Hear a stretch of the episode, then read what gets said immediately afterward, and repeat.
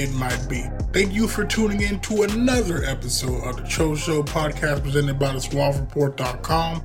I'm your host, Jonathan Goudeau, aka JG Smooth. You know what time it is, my favorite time of the year. Football season, it is officially game week for the UCO Broncos big time home, home opener against Nebraska. Currently 7 p.m. kickoff, Richison Stadium. I plan to be there. Uh, full disclosure, full disclosure, I thought I was to be really smart come on here, start off by hitting you with a bunch of numbers and comparisons to New Mexico State and, and various things. And, and then I had an epiphany, and that, that was just simply uh, we could su- we can sum this up, and I alluded to it in the in the fall in the fall camp preview. I, said that this is probably the most critical juncture of the program since my time covering in 2017. And the more I thought about it, okay, the more I came to the realization here that I, for the first time ever, I don't know how I feel about this team. Like in years past, I could safely tell you, okay, this is a seven win team. This is a six win team. I this could be an eight nine win team if things go well, right? Like I had a better read. I what and and it wasn't like what I heard, and I appreciate those that came out to the uh, fall camp update live stream there was it a few, a few weeks ago with uh, Danny Armstead, Lane Grantham, and Hunter Largent. I, I got the answers I was hoping for out of that live stream. Like that, that's the whole thing. Like I, the it's it it comes down to this. Okay, it it comes down to heart versus mind. Because in my heart, and as a UCO alum and fan, I would like nothing more than to come on here and tell you I think that for the first time in a long time, this is truly a playoff caliber team. However, you have to look at the facts, the numbers, and history, okay? And, and it's not on UCO side in that regard, okay? Because here's the we know the MIAA a very a very tough tough conference. Uh, I would say is what was it 10 teams now? Because lincoln's technically not a member at this point. They're still playing game but they don't count towards the standings. I, you figure know, I mean the top like the top seven eight teams right can beat anybody. Uh it, it's so you know you have to start fast. We have hit on this. You've been a long time UCO fan, you you you've been a long time fan of the show, so I appreciate it if you, if you have. Then you know the struggles with starting fast. And most of the time, UCO is a one and two start in their first three three games, uh, and it, it puts them in a hole, right? It, it it puts you in a hole because at that point you're already you're you're you're chasing Northwest and you're chasing Pitt State. And those are two very hard teams to catch up to. Uh, you have that working against UCO. You also have the fact working against UCO that they tend to lose at least one game a year to a team they're not supposed to lose to. Uh, you go back to 2021 and 2022, it was Missouri Southern. I, I, I, again, listen, I, I give I gave Missouri Southern credit. They're a very improved program. I give their coach a ton of credit there. He's building a, a good, solid program. But the fact remains that UCO should. It, it, that was one of the teams I felt like they should be able to go in there and win that game year in and year out, especially given how the loss, right? You had the lapse in coverage in 21, and then you had the four quarter debacle last year. Okay. So you factor that into you you can't afford that when you're trying to take that next step. Uh you also look at big games, right? Against now, sure we spring an upset, right? We beat Northwest.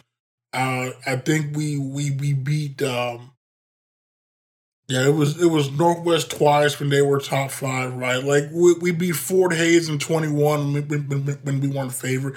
So like we spring an upset, and that's fine and dandy. But like to take the next step, right? You have to consistently beat the top dogs, and I think we've done that over the past, right? Like we've beaten um Northwest Missouri. Okay, we we know we can play with Kearney. So at that point, I'm not worried. We beat Emporia. That's still going to be a very good football team. Okay, we have a two-year win streak against Fort Hays, who I'm assuming will definitely be be back this year. I know they was banged up last year. Still a, a, a very tough out. Okay, but we all know, and I asked this question to Lane and Hunter. I said, and I quote, I hate to bring up a bad memory for you two, but the Pitt State game, we saw on their sideline and we saw our sideline, and you could objectively say that was two different caliber of football teams. Okay, and we and Pitt State is the gold standard. Now, I will say after watching the film of the new players, okay, after talking to returning players, uh, I here's the I, I this by far. If you look at the roster from top to bottom, and I'm glad Lane agreed with me this because Lane's been on the program almost as long as I've been covering. That this is by far the deepest team I would say since 2018. I was at a shadow of a doubt. Okay, uh, and that 2018 team was extremely good. Okay, now, this is also partly why I said this is a critical juncture. 2017, 2018, you should have back to back eight win seasons, back to back bowl wins. Okay. And we look at why that was the case. Because they were, they had depth, they had talent, uh, and they played to their potential. Now, they should have probably beaten Northwest, I think in 2017, they lost about three in a downpour up there in Maryville. I, but I, I, feel like this team, in terms of that, is definitely on par, if not better, from a depth standpoint, because a lot of the depth maybe past a few backups for those teams. Uh, while talented, they lack experience, right? Like you go back like 2017, the backup to Chad Tyler was a redshirt freshman and Keith Calhoun, right? Okay, you look at this year, right? The backup to a staff is Dawson Hurl, a multi-year starter in this conference.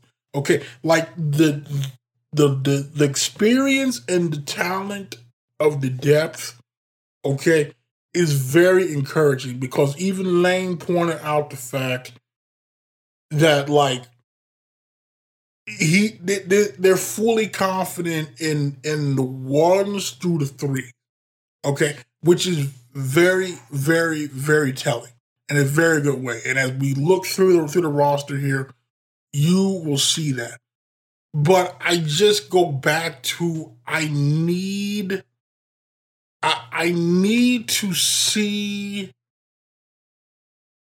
I, I, need to see. I need to see a fast start. Like there, there's no way around this. If if if we if UCO wants to take the next step, and I feel like they have a two year window because you look at this roster, there's a lot of juniors on this roster. Okay, so uh, to me, you've got a two year window.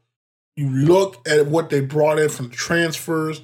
Okay, they, they everybody I think knows whether it's said or unsaid here this is a win now mode. Okay, we're completely different territory where we were this time last year, where it was a right renewed optimism. It might take some time. We fast forward now, and it's okay. No, it is the time. Like this is the sense of urgency has to be here. Okay, because uh, we've got stalwarts that are seniors now, right? Dylan Buckheit, Lane Grantham Okay, we we we've got we've got experienced guys that are now uh, and Steph as well, right? We've got key guys that are you know juniors, right? Jacob Delso, Madison Ridgeway, Hunter Largent, Zane Adams, uh, Jonathan Mosley, Kobe Stevens, Nicky Covedo, uh, uh, David Vargas, right? Like the, the key guys here running out of eligibility. So if we want to seize this before maybe there's that down year where we don't have a lot of experience, it's got to be now. Like it has to be now. And obviously, in order for that to happen, we need to get out to a fast start. And that, to me, we need to be Kearney. Because here's the thing. Should have won the game last year. We went over this in great detail. Okay. We, we know we can stop TJ Davis. Okay. I have confidence that this team can stop TJ Davis. We need to see the offensive strides, okay, take shape. All right, now this is a great segue into looking at the roster because we're looking, we're looking offensively here. Okay, what what we we had we averaged twenty two point four points per game. You're not eh, eh, eh, that is not championship level football. Which is plain and simple is not. Okay, now well, we can't agree this is a vastly improved offense. The, the receiver room remade, explosive. I've seen some tapes. I'm telling you right now, this could this is probably the deepest receiving room UCO's had since 2018. I don't want to say 2017 because uh, 2017 was still Josh Crockett and JT Looper, and I uh, while I like the talent, I I did. There's just no Crockett or Looper in that in that in that room. I mean, there's no disrespect. Those are two all time greats. Uh, but definitely since since 2018, this is by far the most deepest and talented receiver room. Okay, so that that alone should able to push the ball down the field. Uh, we, we we know Steph has supposedly made improvements, right? Uh, so then it all hinders on the offensive line. And when we when I, when I talked to Lane, I, I had to ask several times there is how is the line looking? Okay, and I, and I know it's been a sore spot the past few years. I I feel excuse me, I feel as if it's an improved unit. How much improved though is going to determine a lot offensively because if you look at the, the, the triggerman right, obviously you've got Steph returning was leading passer and leading rusher last year. Uh, tremendous, tr- just a tremendous stride improvement last year. You had told me Steph would have averaged 65% completion percentage. I would have called you a liar. Okay. And supposedly he has improved leaps and bounds. I'm not surprised, just given number one, that's how Steph is. And number two, you bring in a guy like Dawson Hurl, a proven starter in the in the conference. Talking about a guy here threw for 1,000, uh, 41 yards in eight starts last year with five five touchdowns. Again, he does not wow you, but he does. He he know he, he might be a Keith Calhoun. I'll put this. If you were there 2018 through 2021 Okay, I think what what you saw out of Keith Calhoun is what you will see out of Dawson Hurl. Uh, so I we, we're in good hands. Okay, we're we're in, we're in very good hands from a quarterback standpoint. Uh, because we just we know, and again, we're not we're knocking on wood here. That Steph does not get hurt. Uh, we know the man's play style. It just it, it, it is what it is. He's just he's just a competitor. Uh, so it's good to know that if something were to happen to him, uh, if he has a bad game, right? Because we saw last year, especially at times, right, when he when he did have uh, early on in the season, he had struggles. Okay, they they they put in Peyton Thompson. It just was not it. We just we just got to call it what it is. No, just no disrespect to the man. Uh, but I, I you feel a lot more confident with Dawson uh, in in there than than we did with Peyton Thompson last year. The rest of the room, I mean, you've got guys like a red shirt, right? Connor Kirby out of Jenks and Odd out of Bixby, and Carson Trimble out of Grove. Um, okay, running back position, you know, I I think it's Trayvon Woolford show show, but by, by all accounts, by what I've heard, he's going to be the bell cow. He's shown that ability. I know he's 220. Uh, D1 bounced back twice, right? He started his career at, at Nebraska in 2018, then went to Troy, uh, played in seven games, rushing for 287 yards and three scores on, on 71 carries, right? And then he was at NEO last year, where he ran for 500 yards and two touchdowns on 89 carries. So, uh, from from what I've been told, from what I've been told, he definitely is a guy uh, that will be the bell that will be the main bell cow. Okay, like it, it's it's like for sure this might be the workhorse that we haven't seen since Clay McKenzie back in 2017, 2018, right? Uh, because we know in 2021 Jace was kind of that, but they rotated a, a lot with Jace and uh, Peyton Scott back there. And then last year we know it was a by committee approach. So I think Trayvon Woolford gets the lion's share of the carries. However, I still think there's a defined role for Jalen Cottrell, the sophomore, uh, in the in the pass game. Uh, he was very effective there. I know he had something to the effect of, if we look at the numbers, he had what was he? He had 27 catches, which was second most on the team.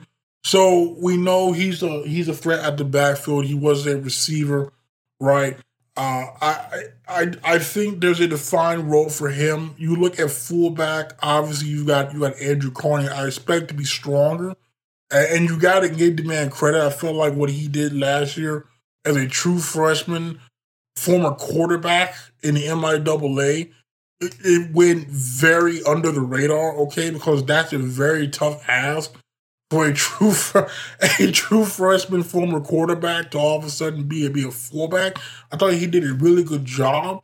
And I'm I'm thinking a, a year in the weight room and according to Lane and, and Hunter, right, it was probably the most challenging offseason in that regard since they've been there. So I'm expecting strides there. And then obviously you've got Peyton Peyton Scott, that's my guy for you know Steelers fan, mass comm major, right? I I hoping I'm hoping I'm really hoping Peyton has a good senior year. I'm hoping the man stays healthy.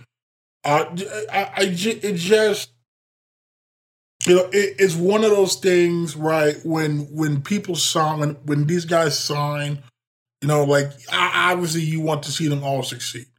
Uh, I feel like you know when, when Peyton Scott signed, right? He's, he's the Oklahoma Gatorade Player of the Year, absolute beast out of Sand Springs, right? Like you, you're you're expecting, you're almost expecting greatness. Like that's kind of what you are envisioning, uh, and it just to see due to circumstance, due to injury, what have you, it not pan out for the man. But I, you have to give Peyton credit because there was a lot of times and that he could have transferred. He could have he could have just said, you know what, it's not in the cars. I'm gonna just hang it up. Uh, but the fact that he's still here and the fact that he's still willing to do whatever it takes to help the team, uh, it just says a lot about the man's character. Because let's be honest, there isn't many people from his class left. As a matter of fact, I think it's honestly from that 2018 signing class I literally think it's just him and Marlo Hughes. Because Dylan was 2019 as was like I think it's literally just uh, uh, Peyton Scott and Marlo Hughes Jr. are the only two from that 2018 class that's still here. And to me, that is very telling. Okay, that that that is very telling uh, about the character of of those of those men. Uh, so I'm really hoping that that Peyton has a good season.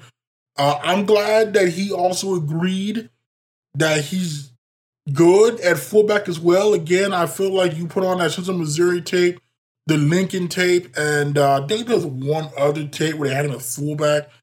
Did a very good job. Again, we know he was a wrestler at Sand Springs as well, so I imagine he knows how to u- use his uh, natural given leverage. So I- I'm really just hoping he can carve out a role play in all 11 games, just stay healthy. Uh, you know, and then, but you know, and then obviously behind those guys, uh, you've got walk on Josh Cash, and then you've got a, a, gang of true freshmen. I imagine will probably get the red shirt. Then we turn to arguably the most improved unit on the offense. That is the wide receiver room. Again, we've got to give offensive coordinator, receivers coach James Curley here a ton of credit. I mean, a ton. You uh, you cannot say enough about the job that man did to objectively look at the room, see where the deficiencies were, and then go out and not only fill those deficiencies in the short term, but then also go out there on national sign on signing day and get guys that can fill it in the long term. Like you just you really can't say enough about what Coach Curley did. I don't know if you're listening or not. If you are a coach, I, I you did a heck of a job there, uh, re, re revamping that that room. Okay, because if you look last year, we uh, returned the the top receiver Jacob Delso. Twenty, he had 29 catches, 445 yards, uh, and four touchdowns. Uh, he self admitted he was playing heavy last year. He slimmed down. I saw he posted a picture there on Instagram. Was it yesterday? He does indeed look slimmer. If you recall, I said when I was watching the highlight tape of him out of out of Dakota, I, I was surprised that that was Jacob Delso because the Jacob Delso we saw last year and the Dakota Jacob Delso in terms of just speed and after the catchability was two different Jacob Delsos. So uh, I'm really looking forward to seeing here what he does. Um, then we've got Madison Ridgeway, again, immensely talented, immensely talented, probably the closest thing to Josh Crockett. And since he has he has he has left, right? We just we just hope he stays healthy. I think I heard he was kind of banged up some uh in camp. I just it, I, it, you know, I feel for the man. I really do feel for the man because you put on that Fort Hays tape, you put on the uh, Kearney tape, put on Central Missouri, I think as well. Like you see what he brings, and, and uh, he's just he's just a he's just a guy. He he has size, he has speed.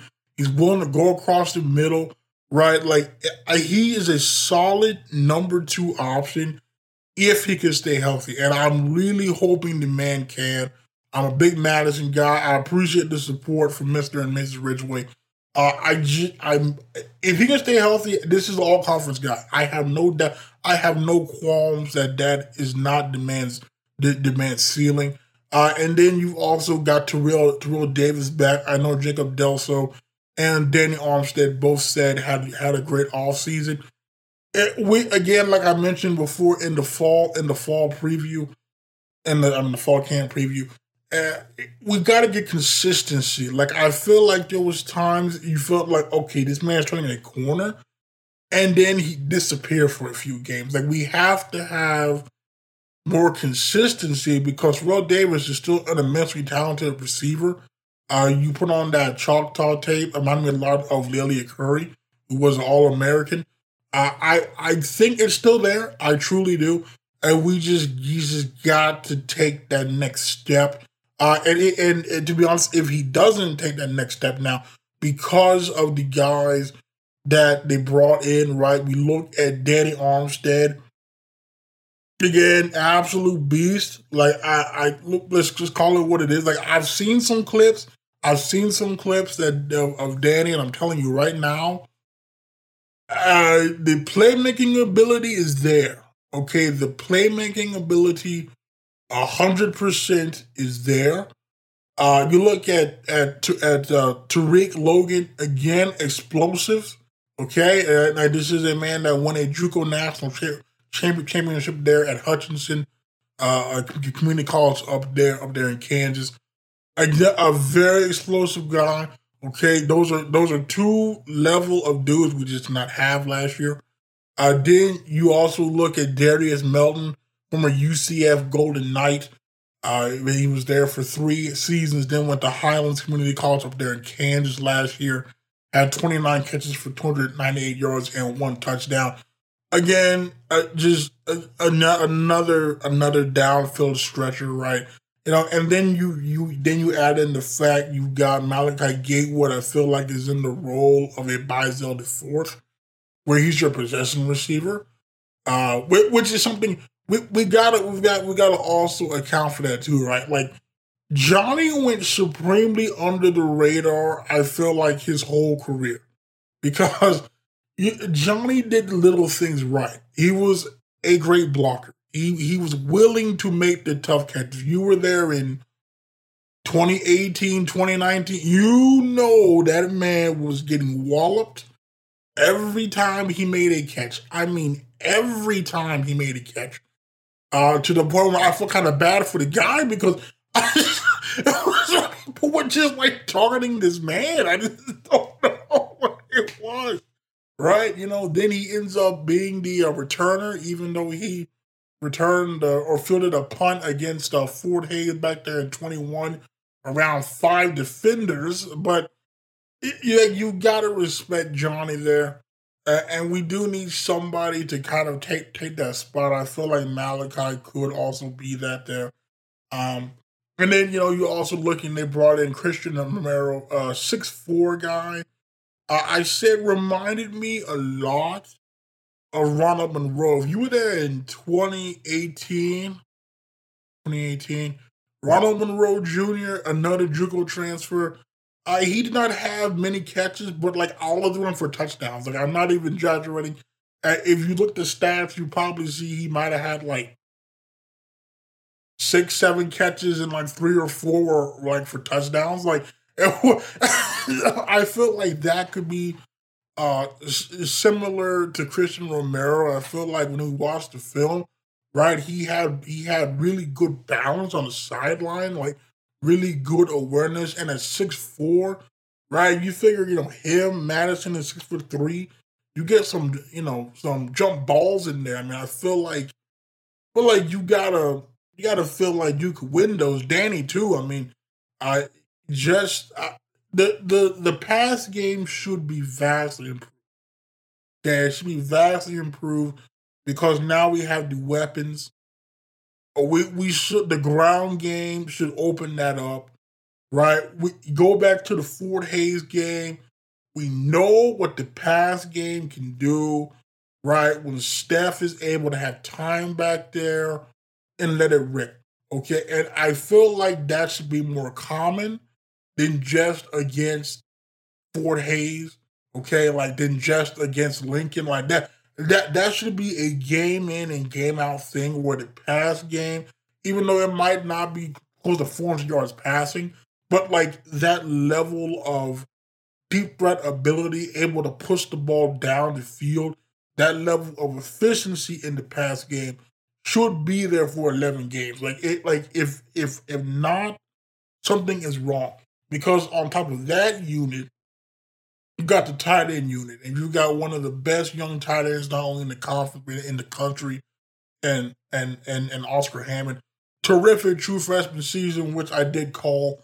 Uh, you got but a guy that was making the move from wide receiver to, to, to tight end. That's a tough move to make, and I, he made it extremely well. You know, then you also look Dominic Dunn as well. I know there's no more ace back this year, like that was just there because our dear friend Dante McGee was all conference caliber guy back there. But they moved Dunn to, Dunn to tight end. I again, I'm high on Dominic Dunn. I said he was a Dante McGee esque player. Uh, he had a touchdown against Fort Hays. So I'm I'm really I'm looking at that unit more so for the two newcomers. Uh, Casey Klein, very interesting player. So he was the 19th ranked outside linebacker, and yes, I'm saying that quickly. 19, 19th ranked outside linebacker by ESPN out of, out of high school, who chose Boise State over multiple Pac 12 offers. Uh, he played in 14 games over four years at Boise State, playing three different positions, being linebacker, defensive end, and tight end. 6'6, 245, and from what I have heard, is going to be used a lot in jumbo packages. Uh, he's supposed to be a very good blocker. If if he's anything close to what Marshall Tolson was as a as a blocker, uh, him or Daxton Williams, they were in good hands because those were two very good blockers. Uh, Marshall Tolson, one of the best H backs that's tight end blockers in the conference. And then Daxton Williams was like a glorified tackle because he was like 275, 265. Uh, if if we if Casey offers that and just something in the in the in the pass game to where like right if he's in there on jumbo packages and we throw the ball to him or he runs a route he's, he's to catch it then we have a a very good asset there a very good asset because you've got two receiving threats in Dunn and uh, Hammond. Okay, you've got Casey Klein, it's supposedly a really good blocker. And then they brought in Landon Thomason, the Ole Miss transfer, 6'3 to 25. Uh, I've heard he's talented, but he's also raw. So I'm sure he'll still play. Like I'm, he probably be in the rotation. Uh, I I just I just know that if if if Oscar gets if Oscar got stronger, Dominic got stronger, um, and Casey, and Casey is as good of a of a blocker as what I have heard. Then the edge should not be a problem. We know last year had a hard time running outside, hard time setting the edge. If if there's improvements there, okay, that should also be rendered null and void in terms of not being able to do that. Because you, because you, because you see what I'm doing here. I'm crossing off every excuse humanly possible as to why we can't take the next step this year. Okay, then rounding out the offense, we look at the offensive line, and we know what was probably the most criticized unit on the offense last year. We got to call it what it is. It got better as the year went on. I will give them that. But overall, it was still disappointing. Okay, and we got to start. I said it. I said it in uh, this was it the spring preview, man? Maybe the fall camp preview, right? Uh, we definitely need to see more on Noah Dobson. I feel like he had a sophomore slump last year, which again it, it should tell you the level of talent of Noah Dobson if a sophomore slump was still an all conference season. But again, go back to that true freshman season. You saw how dominant he was out of Carl Albert. I, I know it's still in there. I, I know it is because we saw it at times last year, but we also saw way too many false starts. We also saw way too many holds. We also saw him give up way too much ground. Like we we know what Noah can do. Noah knows what he can do, and we need him to to to do it because he's one of the best tackles in the conference. Like without a shadow of a doubt, when he plays his best ball, he's one of the best tackles in the conference. And we need to see that because I, I believe he's he's left tackle. So yeah, we, we need to see that. Because if you're protecting Steph and Dawson's blind side, like we we we we've got to make sure those men are upright in order for the offense to to to fully live up to its potential, right? Uh, you've got obviously all conference guy Lane Grantham at center again. You're just hoping, much like Steph and Peyton, that he stays healthy because that that has literally been the biggest knock on the man is just unfortunate injuries. Uh, I appreciate both the Granthams. I also appreciate uh, the family of Stephon Brown as well for the constant constant support. I really do appreciate that. Uh, you know, it's crazy that Lane's been here for like six years because I didn't really realize it until he said it. Um, there's just some guys who just get used to covering, and like now that you know, much like it is with Peyton and and Marlo and Dylan, like this is this is it, and it's kind of weird. Um, similar to like how it was with Dante and Johnny last year. Like you just get to know these guys, and so like knowing that, oh, like this this is finally it. Uh, it it kind of, I don't know, kind of it, it kind of re- makes you remember that this is college and not pro, where guys are playing for like twenty years. Um, but regardless, I'm really hoping that he has a good senior season. I know he was all conference last year really hoping for another all conference season for the for the man there. Uh, and then you're looking at the other tackle riders, Cooper McCoy. I think he started last year. Like he was like honorable mention all conference. Again, we need more consistency. I, I I felt like at times was dominant, and then at other times was not dominant, and we need we need more consistency. That like if him and Terrell Davis could just become game in and game game out, like this is who they are when like play when they're when they're on.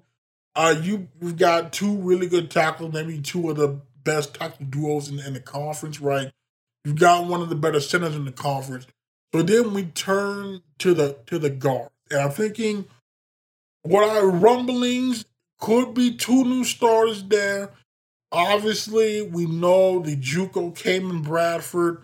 Now, I hope Caitlin's listening. Okay, I word got back to me now I, that that you and again, any player feel free to DM me. Feel free to send me message, email. Always open here for it. My contact contact info is below here. Okay, I I kept saying the man was 6'5", 390. Now I kept saying that because that's what was still listed. That it got back to me that he was 350, and then when I was looking at the roster, uh, writing it up on my board, he is indeed 350. So at the Kaimon, I it's just not me purposely calling you 390. That's just what I had.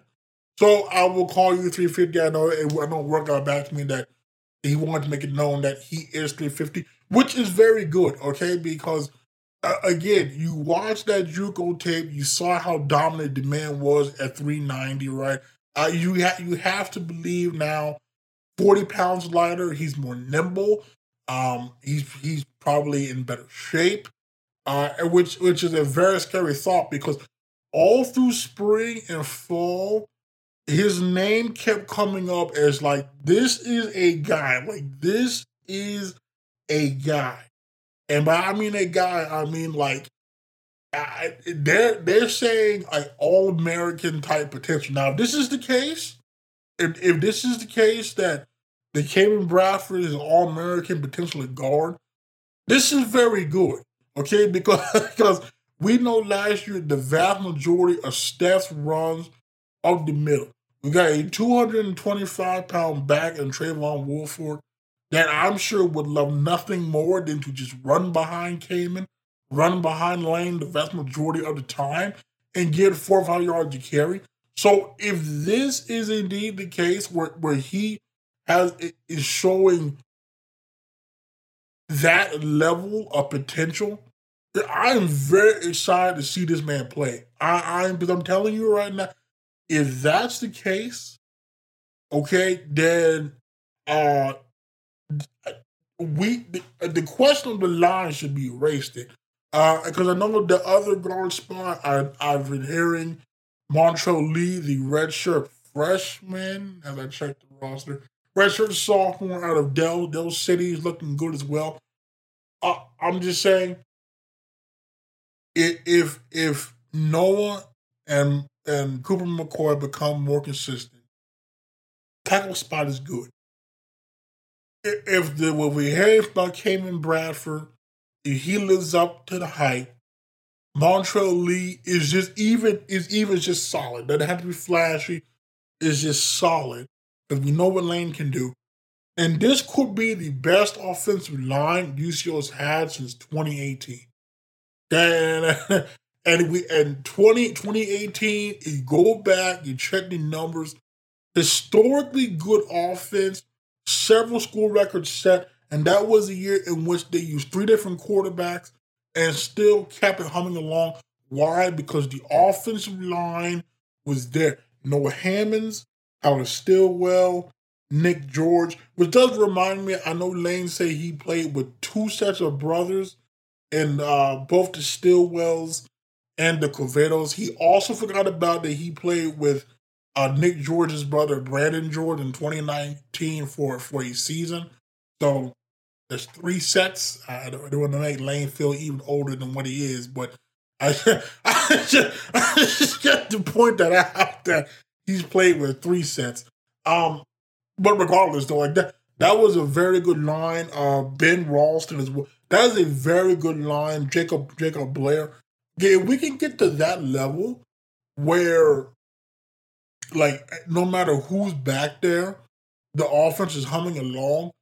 I, we can win a lot of football games. We can win a lot of football games, in fact. And so I'm hoping that that's the case. Uh, I I true I truly am. And then you're looking at the at the depth, right? Like you've got Hector Hector Becerra again. Love the guy to death. Uh, I'm hoping he regains the form he had when he was a day one starter a few years ago. I know he battled some injuries because you've got a really good, you've got a good swing tackle then, and he's kind of able to get back to that form. And then you've also got Walker Peck played some last year as a true freshman out of Norman Norman North. You got Matt Gardner played some out of sophomore. I'm out of South out of sophomore. Uh, you got Kellen Cole Culberson, the Stephen F. Austin transfer looks solid. Like you've got depth. So the, the the there's no excuse for the line to not be significantly better. Like I, I'm not seeing any reason why that would be the case. Uh, so it, it would just taking an objective look at the at the at the offense again, I stand by what I said at the end of last year before any of the, the new people were here. I said minimum should be 28 points a game. I will stand by that. Minimum 28 points a game. I feel like we're not we're not asking you too much there. That's one touchdown a game. Okay, I mean that's one touchdown a quarter. I listen. I'm a Steelers fan, and I'm sure Peyton Scott agrees with me here. that if Pittsburgh can average four touchdowns so far in, in, in the in the in the preseason, okay, I know for a fact that you still can average four touchdowns. Uh, that I can tell you for for a fact they can average four touchdowns a game. Uh, so that is my expectation for the offense. I also think now maybe from a play calling standpoint, it's better organized. I know because Coach Lamberson, who's now the head coach at some, Missouri, left and they filled that in there. There was uh, Adam Lechtenberg, who's now the head coach at Central Connecticut State. And then there was Coach Curley, and then Coach Doro was in there. Uh, I'm hoping that got rectified. Like, there's one voice there. There's one cook in the in the, in the kitchen because that might have also not helped out the the, the cause. But I, I feel like this is a vastly improved offense. Is a vastly different offense uh, that I feel like now is adequate in both the run and the pass, and all three levels of the pass, short, intermediate, and deep. So really should be no excuse for offensive lows. But then we turn to the defense again. Can't say enough good things there about defensive coordinator Brandon Lechtenberg, whose unit only allowed a little over three touchdowns a game. At 21.73 points points per game. You just you can't you can't say enough about that unit right there. Because the unit, let's be honest here, won the Emporia game. We're holding them what was it, like two of was it, like two of four, two of five on fourth downs. They, they gave him a chance in the Kearney game, gave him a chance in the in the Washburn game. Uh, the Central Missouri game, again, holding them to 10 points, right? Like, you, that, that UCO does not win six games last year with, without that, that, that defense. And the good thing is, even though some stalwarts are gone, right? Uh, Robert Fuentes, Michael Slater, Trayvon Craig, right? Like those guys are gone. Jason Harris there's still plenty of talent of talent left. Okay, you got to start as we always do with the defensive line. Again, I say this every episode, and by now, if if if you're if you're new, you'll kind of get get used to this. If you if you're you're returning, you know exactly what I'm about to say. can't say enough about the job defensive line coach Todd Sanders has done. Again, I preface if you are new here, welcome. 2019, the D line was terrible. Did not have a sack until late in the first half of the fifth, sixth game of the season, and that was after they moved a linebacker down to defensive end, and then had like twelve sacks over the last five and a half games. Okay, uh, Coach Sanders came in there after that. 2020 hit the recruiting show hard, brought in Zane Adams, uh, Hunter Largent, uh, and and and others. I think like Vaca's gone now, but like brought in a very good class. Then added to that in 2021 by bringing in Michael Slater, Robert Fuentes, and Mike Pope Jr. Uh, and we saw what happened. We saw probably the best two-year stretch of defensive line play since 2017, 2018. Now, Obviously, we know Rob and Mike, all conference guys, are two of the most dominant defensive linemen I had the pleasure and honor of watching. Okay. I I, I fully understand those are two big losses.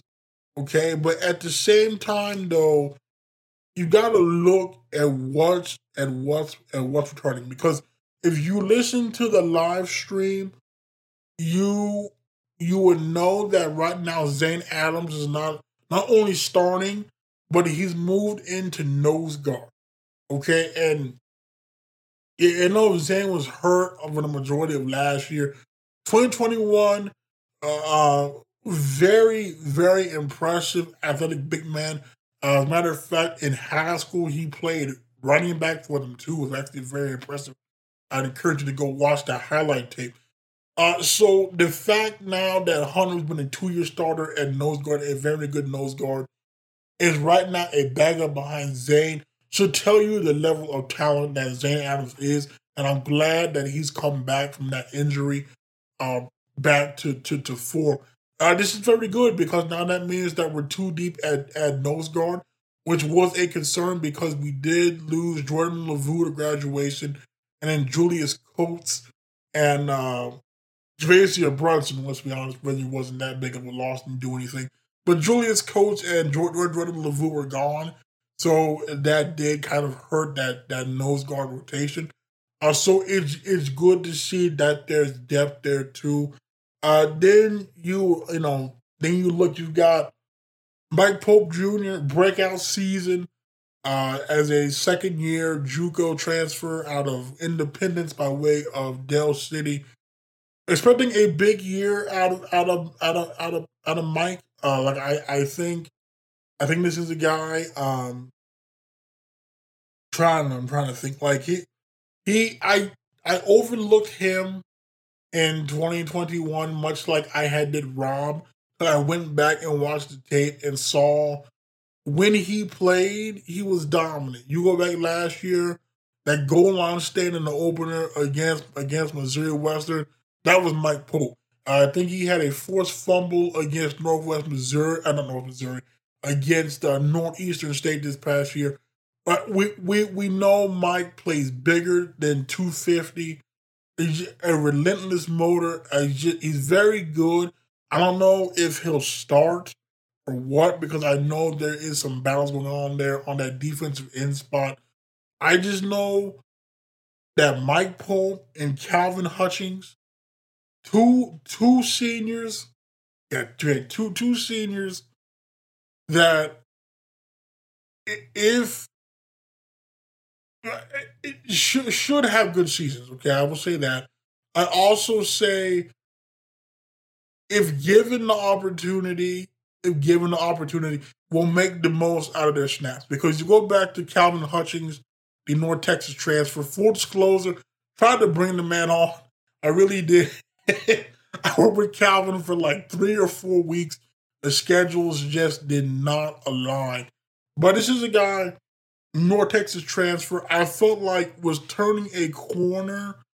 And before he had the foot injury, I know he had a few sacks. Uh, I, I know he had one against when Northwest Missouri. He had he had, he had a sack in there, and then was it against Fort Hays?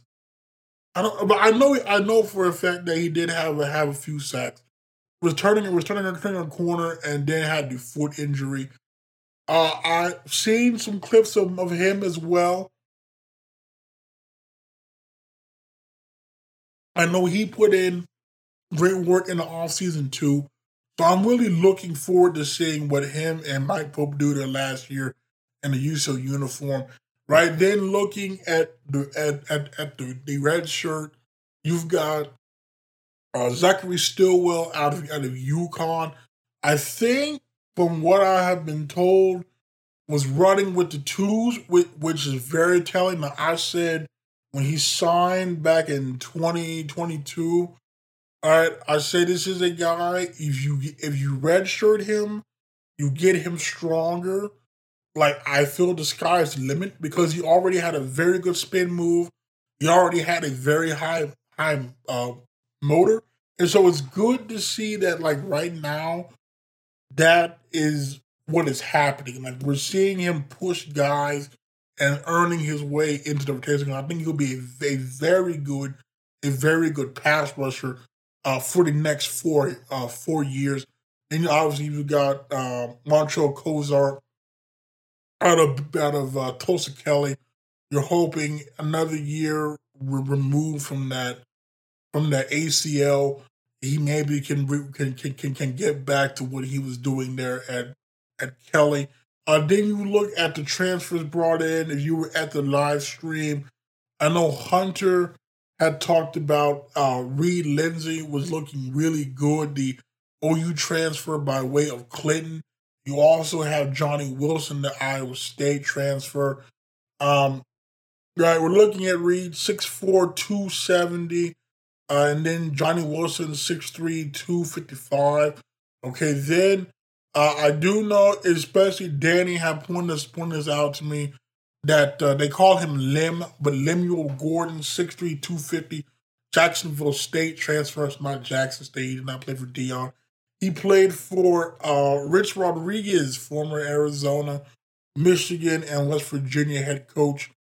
Uh, back in 2020, in 12 games for the Gamecocks, had 21 tackles, three TFLs, one and a half sacks, three hurries. Then in 2021, had uh, in only played in three games, had eight tackles, a half TFL, and a half sack. And then I think he played in like three games last year. Uh, I still, that's a very good program. They're now an FBS program. Matter of fact, they should have played yesterday, which is which is what they should have played Saturday. I'm of course on the front. They should have they, they, they should have played Saturday. They're on TV. They're now in Conference USA. Uh, but this is a guy, by all accounts, showing why he was a D1 talent, a a, a D1 a D1 player. Um, he's looking really good. And then you also got Southern as a transfer from Marcus Soul, uh, 6'3", 220, played in 21 games over the past two seasons for the Crimson Storm. Uh, back in 2021, in 11 games, had 25 tackles, six TFLs, five sacks, and one hurry as a freshman. And then you're looking last year in 10 games, had 30 tackles, seven and a half for loss, two and a half sacks, and three hurries. So you get a proven Division two pass rusher, uh, adding to an already deep defensive line. Just, this is why I've seen the praises of Coach Sanders because like I, these guys just keep coming. Like I, they, they keep coming. Like there's no end in sight. Like the the the depth that's been there the past three years is insane.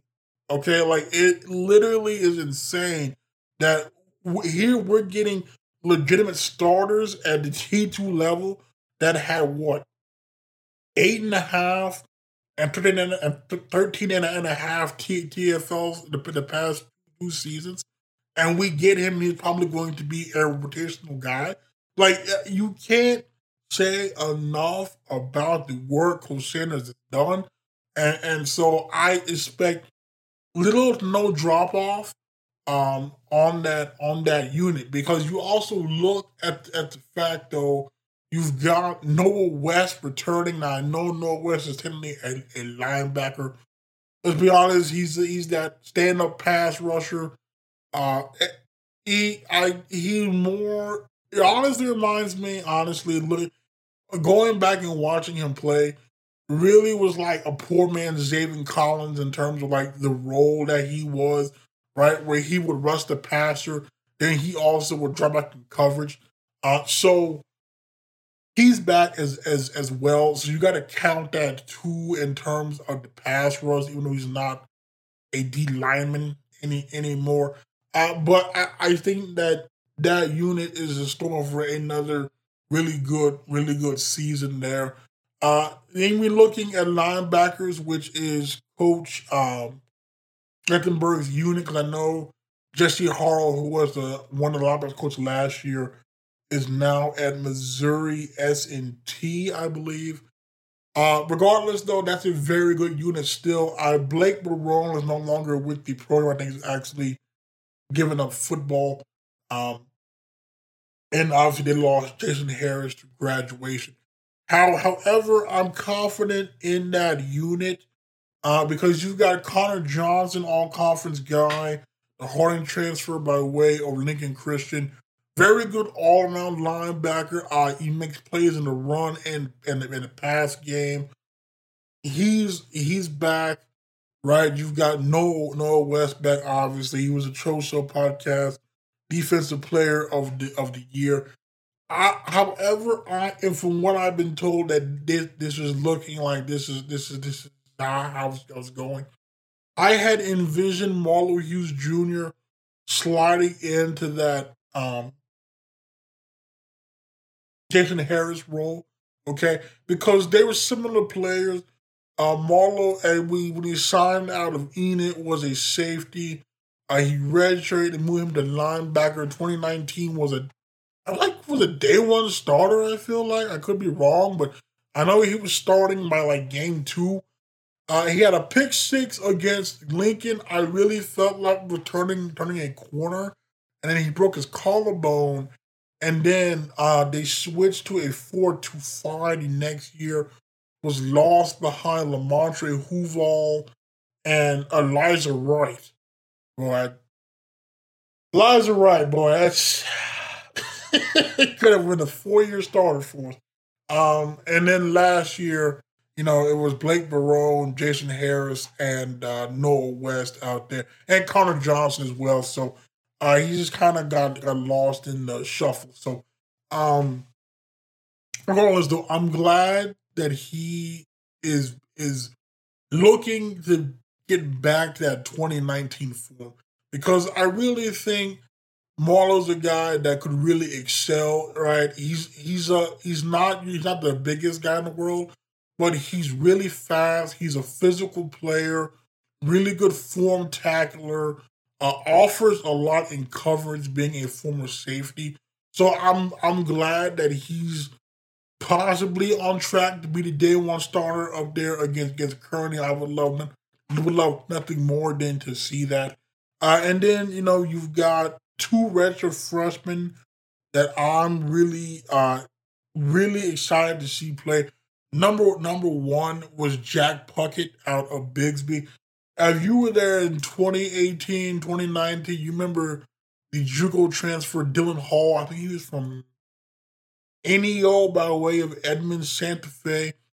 Just an absolute baller. I mean, it just was not the fastest, uh, was not the best in coverage. He was adequate enough in coverage to stay on the field for all three downs, but like in terms of just being a thumper, physical downhill linebacker, we had not had that. I guess Blake Barone kind of, kind of, kind of was that was that last year. I so and I felt like Jack Puckett. You watched the tape out of Bixby, felt like I was watching a Dylan Hall clone. So and by all accounts, he's looked good, good too. So hopefully he gets some reps this year because he's a guy I really feel like could be three year starter, three, four year starter. I mean, if, if given the chance. Uh, and then I know there was uh, a transfer by the name of Hudson Grant from, I think, was it Colorado? Was it Colorado playable? Uh, yeah, uh, Western Colorado, where he was a receiver. So this this is this is very interesting. I, I heard he was a walk on. He moved to linebacker. He impressed, and I think he earned a scholarship. So, uh, if that's the case, shout out there to Hudson Grant. But um, I know they moved. They also moved uh, Nick Davenport, who signed as a quarterback out of oh, with dang it, out of wasn't Garden City, was it? Uh, it was. It was. It was some some JUCO in Kansas that he signed as a quarterback. I know he moved to linebacker. Um, so which which is which is very impressive. To be honest with you here, because you don't see many quarterbacks make that make that move to linebacker. I mean, biggest one I can think of. Colton Lindsey did it because he was a quarterback at CHA, but he also was a linebacker at CHA. And I think Nick Davenport was a linebacker in high school too, but it's very weird because he was an FCS quarterback at Eastern Illinois. So I give him credit for being able to, uh, well, first to be willing to make that move, and then to to to to, to make the move. And what I've heard has looked very solid. So uh, I would just keep keep an eye out eye out on on him too. Uh, and then you've got um, you got Joey Haver out of out of Jenks. I'm high on. I I really think I really think could be a special player. And then they move safety Grant Lord the OBU transfer by way of Jenks, down from safety to to linebacker to add some depth there. So I think if we're looking on defense, maybe that's the unit with maybe the biggest question when it comes to depth. Um, however, I I'm not too worried, right? Like as long as those guys stay healthy, I think I think that there's talent in the depth. It's just not proven. Uh so uh, um again, as long as as Marler can stay healthy, uh right, as long as Connor doesn't have a a, a drop off. Because I, here's the thing. Here's the thing. I Noah Noah probably will have some kind of drop off, just because there is no more Rob and there's no more Mike. Because you can't over you can't overlook the impact that Rob and Mike had in helping Noah get the numbers that he had because you couldn't double team all three, right? Like you could start, sure, you could double team Mike. Okay, that's fine. Then you have Rob coming in there. Okay, so we'll double team Rob. Well, then the only problem is you've got Hunter Large. I mean, you've got uh Noah West coming. So see, like you can't, you couldn't double team them all. So because most teams chose to focus on Rob, Mike, and freed up Noah to make the plays that he made. On top of Lechtenberg putting him in a really good good position, moving him around, having him rush, having him fall, fall, fall back in coverage. I still think Noah will have a good season. I just don't know if he'll have the same numbers as he had last year, just because he now becomes more of a focal point on on defense. At least until others emerge, right? Like if if I don't know, for example, say Calvin Hutchings and Zane just go on a tear. Yeah, we could have a repeat then of what Noah did last year, but like until that time, he will probably be getting the double teams, definitely getting more attention than he did last year. So, um, I'm just saying that just just in case it's not looking as impressive as it was prior to um, as it was last season, early, early on until uh, maybe a D lineman emerges where it's like, okay, this is guy we have to double double team. And I feel like Zane Adams could be that guy. I, I truly do. Um, because he was a force in 21. So if he's already starting at this point, I'm assuming that he's he's back to where he was. Finally, we turn to probably the most criticized unit maybe on the whole team, that is the secondary. Uh, but know that there's a new cornerbacks coach, uh, Coach Kevin Neal. I think he is a Washburn alum. Uh, from when we talked to Jabari Ray, he's high on on uh, on on the on on the man. Um, so I know that they've done some shuffling around. So uh, when you look at that, when you look at that at that unit, the first thing you notice is a lot of upperclassmen, a lot of upperclassmen. So what we can't say now with with that that unit is they're not experienced. Okay, cross it off. Uh, you know, then then we look and we can say now that they don't have depth. Cross that off the list. So what now is the only thing holding the defensive backs back? Because you also can't say a lack of a pass rush. Cross that off the list. So what is the or the only thing holding the secondary back?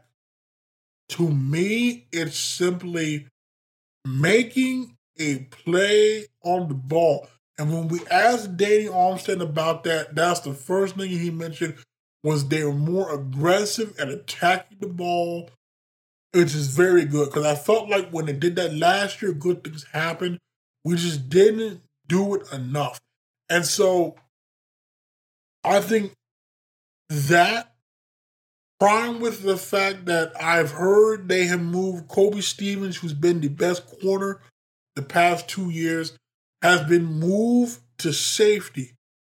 So now what this tells me here is this tells me they have enough faith in those other corners to where they moved an all conference corner to safety. Now, this also bodes extremely well for the safeties because obviously we know Dylan Buckheit returning for his third year as a full time starter. Uh, I think he's pretty much three and a half years as a, as a starter. Bittersweet. Uh, again, shout out to uh, Mr. Buckheit for the continued support. I literally have watched Dylan play ever since his junior year at Moore High. So it's kind of bittersweet that like this is literally it. Um, but I, I, knew when he signed on dotted line he'd be a very good player for UCO. Did not envision maybe to this degree, right? You've got him, you've got Kobe back there now. I imagine are the, are the two two starters, right? You've got you've got Mosley who plays that hybrid position. Uh, again, I, here's the, if we Mosley, if we can get Mosley to improve the coverage, because as a as a run support in the box guy, he is there. Put on that Washburn tape, man. Put on a clinic. Put on the Missouri Southern tape. Put on a clinic. Uh, he's very good when playing inside the box. Or we, where he struggles, you put on that Kearney tape. You put on that final drive. The man got cooked. We we just got to get better in coverage there. I think if we do, just an all conference caliber, caliber, caliber guy back there. And then we can't forget about Raekwon Wicks. I want to give a shout out to him because he just got married. So uh, uh, shout out there and a big congratulations to Raekwon Wicks. Uh, the biggest thing with uh, with him, we gotta stay healthy. It's just it's just a matter. It is what it is because you go back 2021, he made the game winning uh pick against Missouri Western. Last year, you put on that that that Emporia tape, put on a clinic, right? And then he got banged up. Like if we if Raekwon can stay healthy, we then you're you're essentially got four starting caliber safety, which means that the safety unit is good to go. So uh, I, that's fantastic. Like this this could be the best safety unit since uh, All American O'Shea Harris and Ja'Cory Hunt was manning back there. Um, and and and that's saying that's saying a lot because again we had an All American back there, so uh, I have no no doubt in the safeties. I, actually could be one of the better safety units in the whole conference. So that would leave the corners.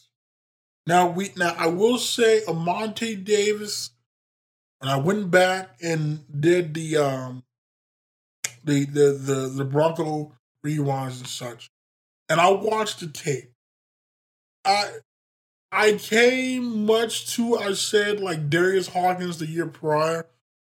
I maybe was overcritical of him in the moment, but going back, I was really impressed by Monte because you look, um, I actually wrote it down. He had a pick against Fort Hays, against Pitt State. He had a breakup in that game. He had a forced fumble against Kearney.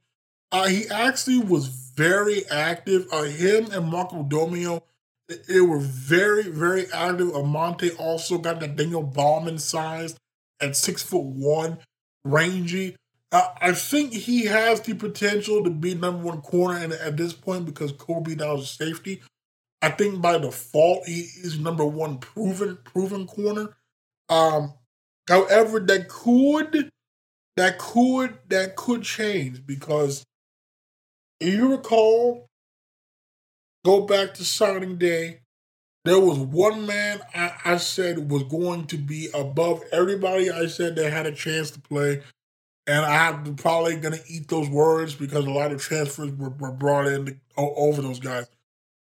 This one, however, uh, again, much like Kaman, I've been told uh, he's got elite potential. Now, it, it, we, we, we first need to preface this by saying, in my time covering, there have been a handful of players I know that have received Division One offers.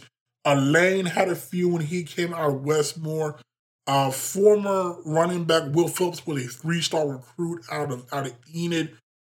Felt like uh, J- obviously J- had an Abilene Christian offer. There was some more players that had other Division One offers. None, to my knowledge, though, had an SEC offer, and that is what Cameron Manahan, true freshman out of out of Coronado High School in Lubbock, Texas, is bringing to Edmond, Oklahoma. He was a three star. I looked it up. He had a Missouri offer. As I get Missouri, a very average SEC program, but again, SEC offers just do not come willy nilly. So we know that this is a very good player. You watch the tape. I get I he's it reminds me a lot of Kobe Underwood. If You were there 20, 2018, 2019. You remember Kobe, Kobe Underwood. The man was clutch. He was a smaller corner, but made plays, made big plays, was a solid tackler. I think Cameron can be a better version of Colby. I think Cameron has immense potential to come in. And a matter of fact, I would not be surprised if he is a day one starter. I just I just don't be surprised if Thursday's out there as as a as a day one starter. I this is a guy potentially could be the best corner in my time covering. Uh, because I, if you were to, to ask me who that would be now, it'd be Kobe Underwood followed by uh, Malik Walker, followed by 2019 Daniel Ballman, and then it would be Kobe Stevens at, at, at, that point. And I guess if I had to choose a fifth, probably probably Monte Davis. Okay, so if if he lives up to the hype, then put like this: should be some interception. Okay, because the ball skills are there for him. Ball skills are there for um, Amonte Davis. Ball skills are there for for uh, Buckheit, for Mosley, for uh, Kobe Stevens, right? For Raekwon too, right? Like there, there should be some turnovers being forced in that secondary now. Okay, uh, and then there's Jalen Franklin. I think is another is he another freshman? Yeah, another freshman. I think he's out of Broken Arrow, I believe.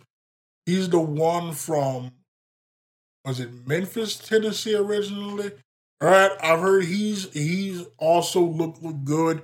Uh, you can't forget about Jamori Ray. Uh, he came on very strong at the end of the season. Okay, he should he should still be in the mix. And then you also still got Tavis McDonald and Kaisha Murray uh averaging adding experience depth back there. So what what is the excuse for the secondary this year? None. There, there should be, there is no excuse for the secondary now. They have experience, they have depth, because we also did not touch on um, two transfers. They got a Juco J.K. Moore, six one out of Navarro. And then there's Thomas Webb Jr., uh, a grad transfer out from Western New Mexico. Uh, it, so and I actually was fourth on the on the team as a as a freshman and and tackles. So, like we have depth, we have experience, we have talent. What is the excuse? There there is no excuse. Uh, so I would hope we we get the best secondary that we've seen since 2018. But I'm telling you, if we do, the the the defense that we saw last year will be even better because we go back to media day. What the coach draw, he, he touched on also a third down percentages offensively and defensively. And we saw what happened on a lot of third downs, whatever it was. It, the pass rush was there, the coverage was not. If the coverage is there, we get off the field. It's that plain and simple. It's that plain and simple. So eh, to me, where is the excuses? There is no more excuses. I, I I can see nothing now that would prevent the secondary from taking the next step. Uh, we look at special teams. Obviously, we have an All American kicker, in Nicky Fatal. I, I would like more consistency because again, it got that Fort Hays game. I think I know he missed the extra point. Are we looking Kearney? He missed the easy field goal there. Like he missed another easy, easy field goal. Uh, if we can just hit the gimmies, uh, could be better than his brother. And Alfredo was a very good kicker. Um, he got a mini camp tryout with with us with the Saints. Uh, we just got to convert on the gimme field goals. Uh, we got one of the better punters in the conference, and David Vargas. Again, don't know what SWOSU did to fumble the bag. I greatly appreciate it because he's the best punter that we've had since Jay Tedesco. Uh, and then our long snapper, also very good, Peyton Hunt out of Lawton. I think he recovered, was it two months last year? I know against Fort Hays and was in Northwest Missouri as well. Uh, very good long snapper. Special teams unit, not worried about. Uh, the, the return game, obviously, we know that Kobe Stevens is, is going to be there because just at least as a as a kick returner. Um, because I mean, like you, you you saw it happen when they put him back there against against, against Missouri Western. Almost broke two, almost broke one against Fort Hays right? So uh, it, I, again, one of the best chairmen in the in the in the league probably.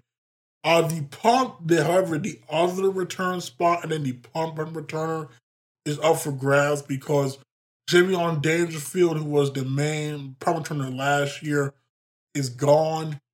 Can't say it's a great loss. He did have several several muffs.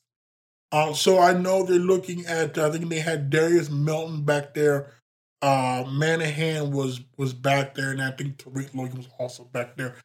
Uh, because and then by Zelda fourth was the other kick returner. I felt like yeah, because it was Kevin Williams at first, and I think it was by Zell back there. I think yeah, that sounds that sounds about all right. So, uh, I, I'm not too worried about that return game. I think with, there's plenty of of options that have uh, home run ability.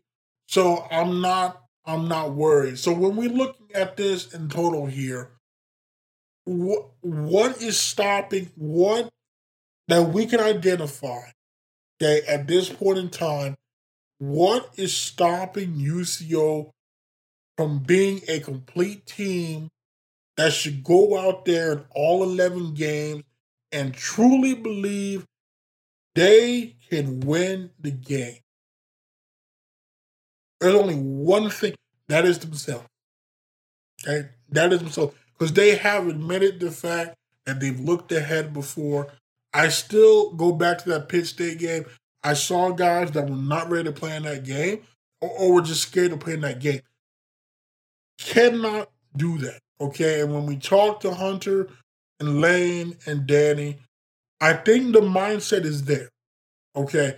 Because when I pointed out that UCO was picked fifth in the preseason conference standings, you could tell it lit a fire under those, under those guys. Danny verbalized it more so than Hunter and Lane. I I think everybody knows as good as last season was to get the winning record, there was meat left on the bone. Okay, and, and that this should that should have been a bowl team. That that sh- it should have been a bowl team. We gotta call it what it is. Okay, and I think guys know that there's a sense of urgency now, and they know the bar has been raised, and they know that there's no excuse now for why we can't break through and be a top three, four team in the conference. Like I'm not seeing it. I know we like, we did one on the road last year. We've got one on the road. I feel like we should beat Kearney on the road. Missouri Southern, we were in that game. I do not know what happened. Okay, uh, I, I, I, I think I think this team will win some road. We call it.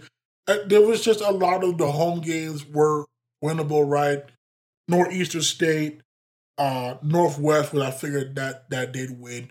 UCM, uh, Fort Hays this year because they, they they happen to just be be be down, right? So I think that was more so of just how the schedule shook out, not that they can't win on the road. Because again, Washburn, they were in that game. Kearney, Missouri Southern. The only the only the only road game I felt like I think all of them because even even uh, Missouri Western, I, it was only twenty one nothing after three quarters in which the offense had less than hundred yards. So with the improvements, I think this is a team that can compete with everybody, including Pitt State. But we have to have a fast start. We have to we have to win. We have to win Thursday. There's not we need a win Thursday. This is probably the biggest season opener in my time covering because I truly believe that this team can be different than past teams. I truly do. And eh, there's a stiff test week one at home. This is a big opportunity here against a very good Kearney team, one of the best players on Division two, two football. Okay, a chance to correct a wrong from last year.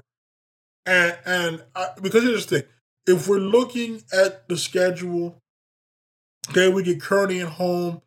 Okay, you win there. I couldn't tell you the last time they won a season opener, like a home, like a season opener. I'm trying to think. And they they they didn't. I guess 21. 21 they did. And then they went on to be like one and three. So, like, if we beat Kearney, we have a very winnable game the following week against Central Missouri. That that I feel like UCO is a better team, just just just like it was last last last year. A better team that should be a win. So if UCO is two and zero, I think I don't I don't know the last time they were two. Oh. I have to go back and check. But I know it was not in twenty one. It was not in nineteen. It was not in eighteen. I don't even know if it was seventeen. To be honest with you. Uh, but if they could go two and zero oh right there, build some confidence. Um, because then they get Missouri Western, should want some revenge from last year. It's also the Hall Hall, Hall of Fame game. You go to Emporia, that should be a really good football game there. Emporia, is a very tough place to play. We know what a good game that was last year. Homecoming against Missouri Southern again. Don't we have to win that game. We have to end the two year stretch of losses there. Go to Northwest. Last time they played at North Northwest, it was only 10-0 at the half. Should have been 3-0. I got a bogus Hail Mary. The offense got, got shut out in that in that in that game. Again, I feel like UCO matches up extremely well with Northwest Missouri. Um, and even more so now. And then we get to see Lincoln for the final time at at, at home. Sure, let's be honest here, that that's gotta be that that has to be a more impressive win than what it was last year too. Let's just, be honest here. Um It should be a game when we should get a lot of backups playing. Uh, then we go to our dear friends, Northeastern State. Again, should be a sound win. I just, just let's call it what it is. Uh, then we go to Fort Hays. Very tough place to play. It, it's like this. Uh, Fort Hays, I would imagine they'll have better injury luck. I, I can't see them being as bad injury was as they were as they were last year, and and that also might pay dividends because now they got a, lo- a lot of guys experience. So I would expect that to be a different Fort Hays team.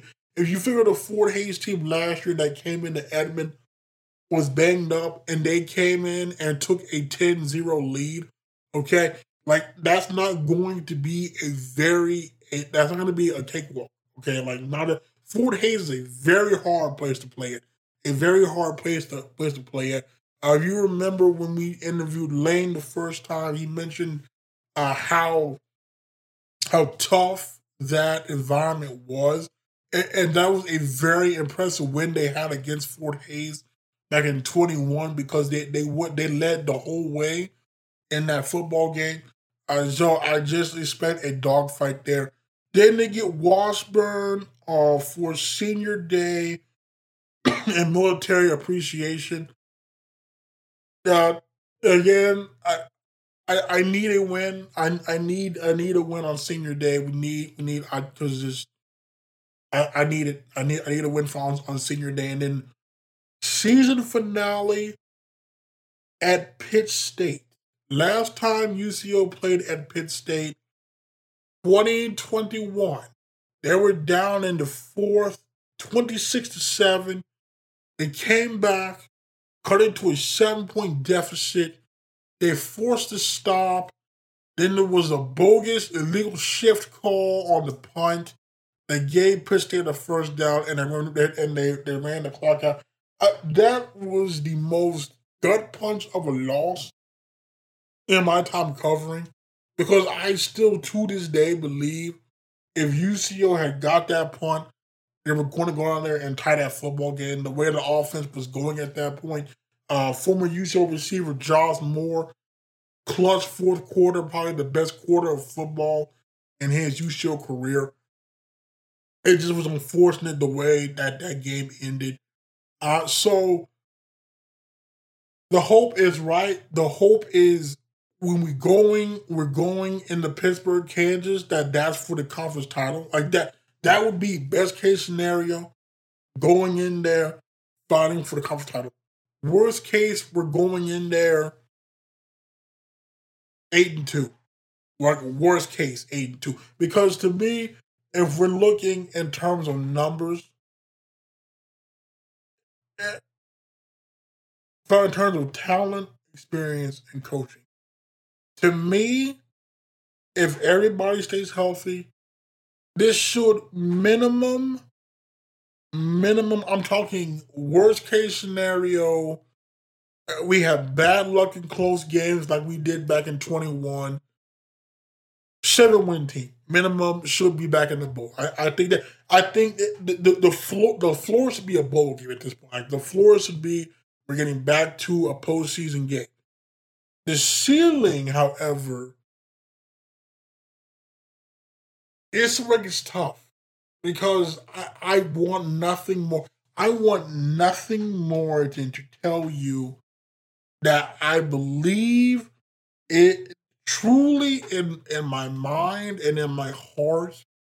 This is a playoff team. I tr- I so badly want to say that, but I can't.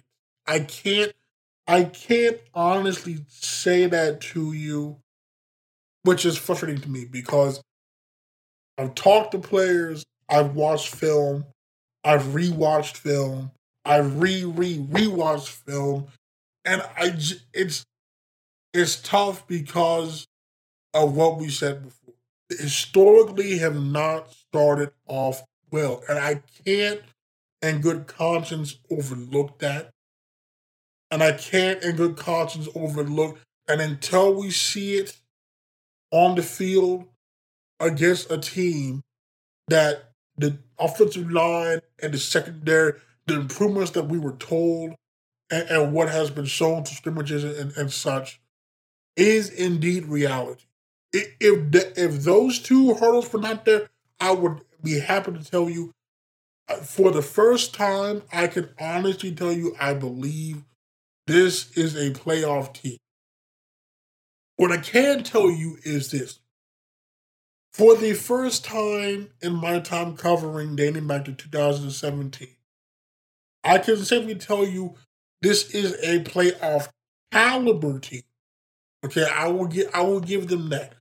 In terms of experience, talent, depth, and coaching, this is a playoff caliber team. But we have to go from caliber to a for sure thing, right? Because I feel like that's been the problem. 2017, right? You feel like you're a friends playoff caliber team. 2018, right? This is that that's a bowl caliber team. 2019, injuries, but again, going through the season, bowl caliber team. 2021, uh, Eh, I mean, I, I mean, I, I didn't have much more than like I feel like six wins. I think was what I had for that, right? And then obviously, you know, last year again, I kind of had them for six six wins. But the key there was caliber, right? And again, it's caliber. I, I'm waiting for the day where I can come on here and tell you, no, like this is a playoff team. Like this, this is for sure a playoff team. I can tell you that this is a bowl team which would be very, very good. But because we're operating on, there's a two year window where we have to make the next step. Like when I when I tell you, I know I've said this numerous times. When I tell you that there's no excuse, there's no excuse. We have facilities, we have coaches, we have talent, we have depth, we have experience. There's nothing left but for guys to rise to the occasion. Because I'm looking at this roster now, I'm telling you, almost at every position, there is either a key player or players that are a junior or senior. Right? Look at quarterback. Steph, a senior. Dawson Hurl, a junior. Running back. Trevon Wolford, a junior. Peyton Scott, a senior. Wide receiver. Jacob Delso, Madison Ridgeway, Darius Melton, Tariq Logan, all juniors. Yeah, you look at at offensive line. Lane is a senior. Cooper McCoy, Noah Dobson, Eamon Bradford, all juniors. On the defensive line, Mike Pope Jr., Calvin Hutchings, senior. Zane Adams, Hunter Largent, junior. Okay, at linebacker. Marlo Hughes, senior. Connor Johnson, Noah West, junior. And the secondary, Dylan Buckheit, a senior. Mosley, Kobe, Amante, Raekwon, Tavis, Kai Sean, Thomas Webb Jr., all juniors. You look at special teams. Kicker and punter are both juniors. There is a defined window for this team to make a run. And this has to be like it, it, it has to be now. I, I feel like it literally is now or never in the next two years. But before we have to take a step and say, okay, might have talent, but we need experience. We have a unique blend. Like this does not. This is a different caliber of team. I don't know how else to convey this to you. This is a different caliber of team with a different set of expectations, and I just hope that they live up to the expectations. That that's that's my sole hope. Because if they do, this will be a very special season of UCO football that I will be more than happy and honored to have covered. And when we get to the uh, end, end, end of the season, and everything goes well, and we're sitting there and we're saying, you know, I, I, I, this this this is this is one of the best teams in recent memory this could be one of the best teams in recent memory if if what has historically held us back is broken. So, do I think the leadership is there? I truly do. Right? I think here's the thing because the team goes beyond the, the, the team goes as Steph goes. Okay? Because if Steph is fighting tooth and nail, they will fight tooth and nail. Go to the Emporia game. Uh, is still one of the most grittiest performances I've seen in my life, and I watched a lot of football. What Steph did there, uh, you you saw the way the guys fought. Okay, if they approach each and every game, and they did against Emporia, against Northwest Missouri, against uh, Northeastern State, and against Fort Hays. This team run the table. This team could legitimately run the table. However, if we show up like we did against Pitt State, so it's just a matter of which team are we getting for 11 games. If we're getting, if we're getting a team that comes out, prepares, and plays the way that we know they can, sky's the limit. If we come out for half the games and get that, and the other half the games we get what we saw against Washburn, you know, we saw against Missouri Western, then we're sitting here saying, "I this is this is another." Yeah, it'll still be a good season, but you feel like there's still meat on the bone. And I'm kind of tired of there being like, man, yeah, it's a good season. Yeah, we had a winning record. Yeah, we had a bowl, but like, man, we were there was more there. So I just really hope that this is the year that we can put it all together. We take advantage of it. We we see what is in front of us, the opportunity there. Guys understand it. Guys know what's at stake, and we go out and have the best season and and reach memory. So I'm really hoping that that that that, that that's, the, that's the case. Look forward to being out there Thursday. It will be very good to be back in a press box. Like I said, last year I was not missing any more home games. That's not going to be the case. So uh, I'm hoping we get to see a UCO win, and I'm, I'm hoping that it's a start to be a very, very, very good season. So, um, again, the schedule we will have the weekly episode will drop. Um, what did I say? Monday, Sunday at six. I have written down. Regardless, everything will now be dropping at 6 p.m. Central Standard Time.